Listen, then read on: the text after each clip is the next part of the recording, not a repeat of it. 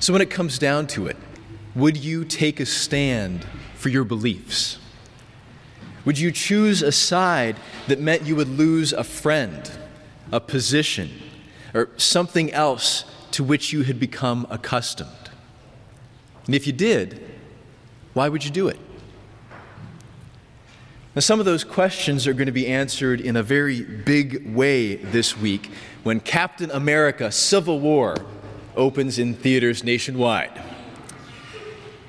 Now, this third Captain America movie will draw on events that have preceded it, sometimes things that have been woven into the so called Marvel Cinematic Universe back from its earliest days. It's going to have a lasting impact on those stories that are told. The masterminds at Marvel Studios have been laying the groundwork for these events for a long time. And I'm thinking that if you have seen all the previous Marvel movies, you will have a prime perspective on these characters and their motivations, why they will be doing the things that they do, why it is that they're taking a stand for their different beliefs. And if you haven't, well, you have about a week or so to binge eight, eight years worth of movies.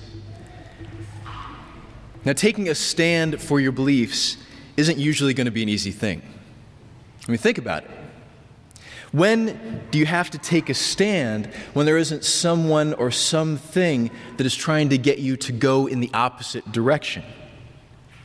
Taking a stand sets you up for conflict because by doing so, you are saying that you are not going to go along with the opposition. Now, it might not have seemed that way at first. This weekend, eight of our young people are going to be coming up here to the altar for the rite of confirmation. These candidates will be saying that they affirm the faith of their baptism, that they want to cross this stepping stone in our growth of life together. And I'm hoping that they are going to be doing so before a friendly audience. But as God's people, that's not always going to be the case. Make no mistake. There are parties in the world who will take this confession of faith, this affirmation of belief, as an act of war, civil war, even. And civil war, despite its name, has nothing to do with civility. Instead of offering politeness or friendliness, this kind of war sees parties who are united by a common bond torn apart by conflict within their ranks. Something drives a wedge between the sides. And when we hear about civil wars in the world around us, or when we read about them in history books, they might be based on a big issue, or come about because one side is seeking to overthrow the power of another. But when you look back at civil war, pretty much any civil war after the dust has settled, it's ultimately a battle to decide what happens next.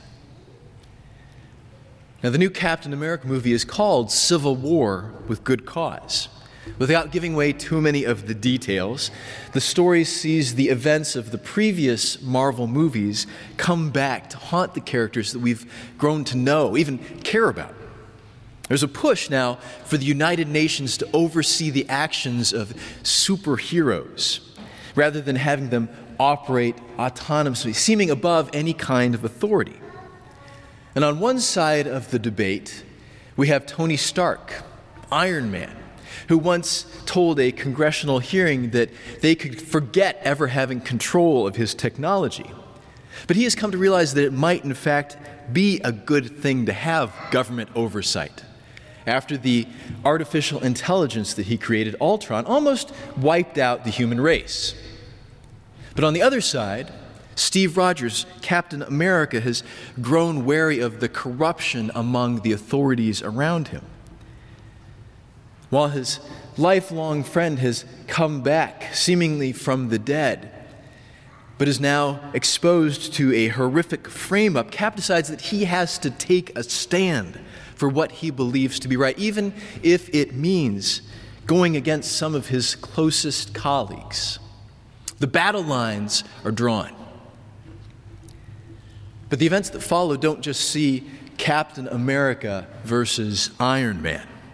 It's not just about them. This civil war is much bigger because at its core, this story centers on the tension between freedom and authority. What are the boundaries that should exist around what people are allowed to do? And what are the consequences that happen when people disregard those boundaries? Now, if you watch the movie, you might find that both sides seem to state their case with reasonable points. It's not that one is clearly right and the other is clearly wrong. The players who come into this conflict gravitate towards one side or the other for different reasons. Some of them are fiercely and personally loyal to Tony or Steve, and they won't abandon them. Others feel that the cause is right and just and worth fighting for. And then there are others like Ant Man who are just glad to have been picked for a side. But they come together to support each other. They are a greater force because no one hero has to stand on his own.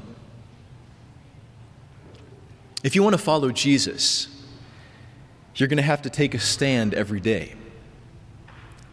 By virtue of being a Christian, you are going to be put at odds with the forces that want you to go a different direction.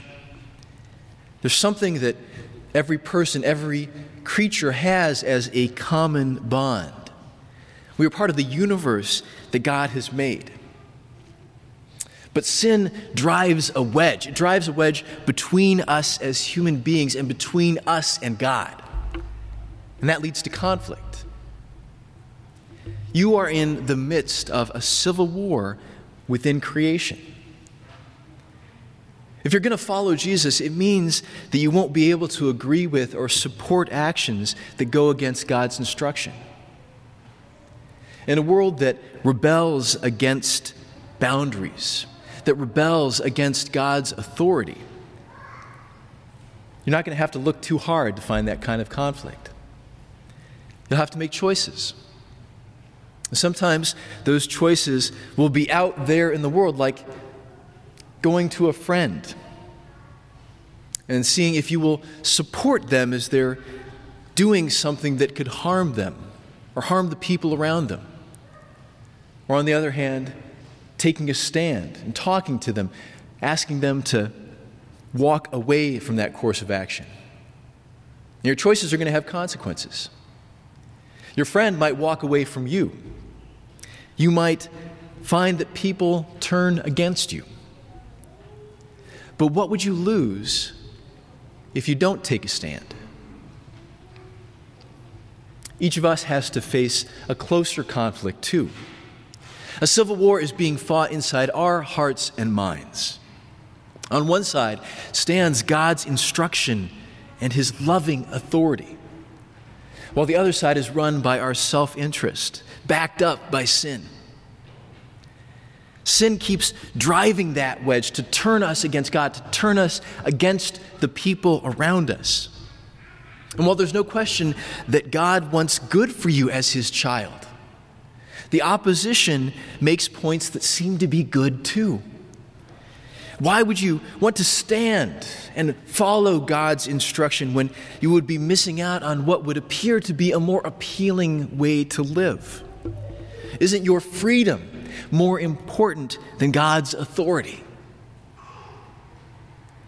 Well, like every other civil war, this one is another battle to decide what happens next.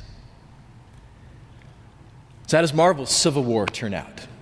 Does Team Cap or Team Iron Man win out? Well, there's a climactic battle that throws former allies against each other to decide what happens next. See it for yourself to see what comes of it. But what of the civil war that's going on within creation, within you? How does that turn out? I have said these things to you, that in me you may have peace. In the world you will have tribulation, but take heart, I have overcome the world. In Jesus, you may have peace. Even in a world of conflict and civil war, our living Lord Jesus stands with you. He stands for you. Even if you fail to follow him, even if you go along with sin's side, Jesus still offers hope. As he did with Peter, Jesus offers restoration after failure. Jesus has overcome sin. As Jesus tells his disciples, in this world you will have tribulation. Life will not be easy for you when you take a stand for your belief in following Jesus. You don't have to go it alone. Indeed, you shouldn't. We have community in Christ. We are here to support each other. And even more important than this, though, even more important than this community is the fact that you have the ultimate superpower at your side.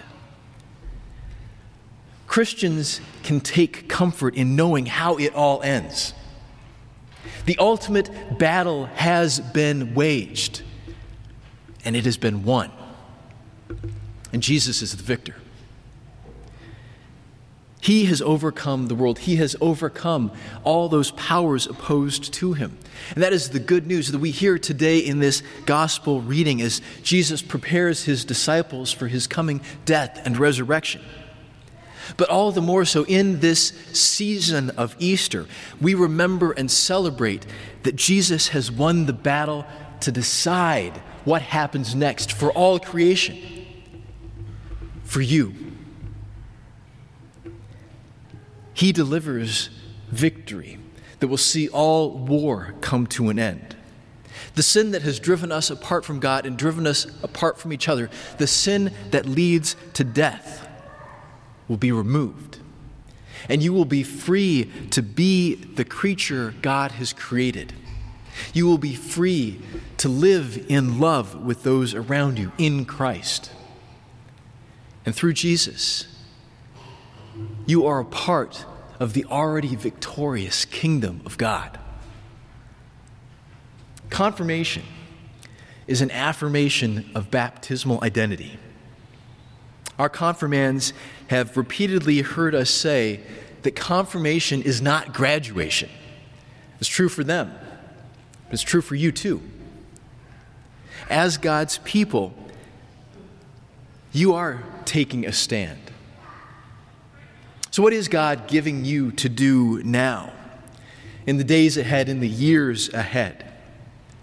As you take a stand, as you profess your faith, not saying that you're picking a side, but acknowledging that God, in His love, has chosen you. He has made you His child. And as a child and heir of that victorious kingdom of God, you are sent into the battle racked lives of the people around you. You were sent to bring the news of God's kingdom and the consequence of Jesus' victory peace. Peace with God, peace with each other.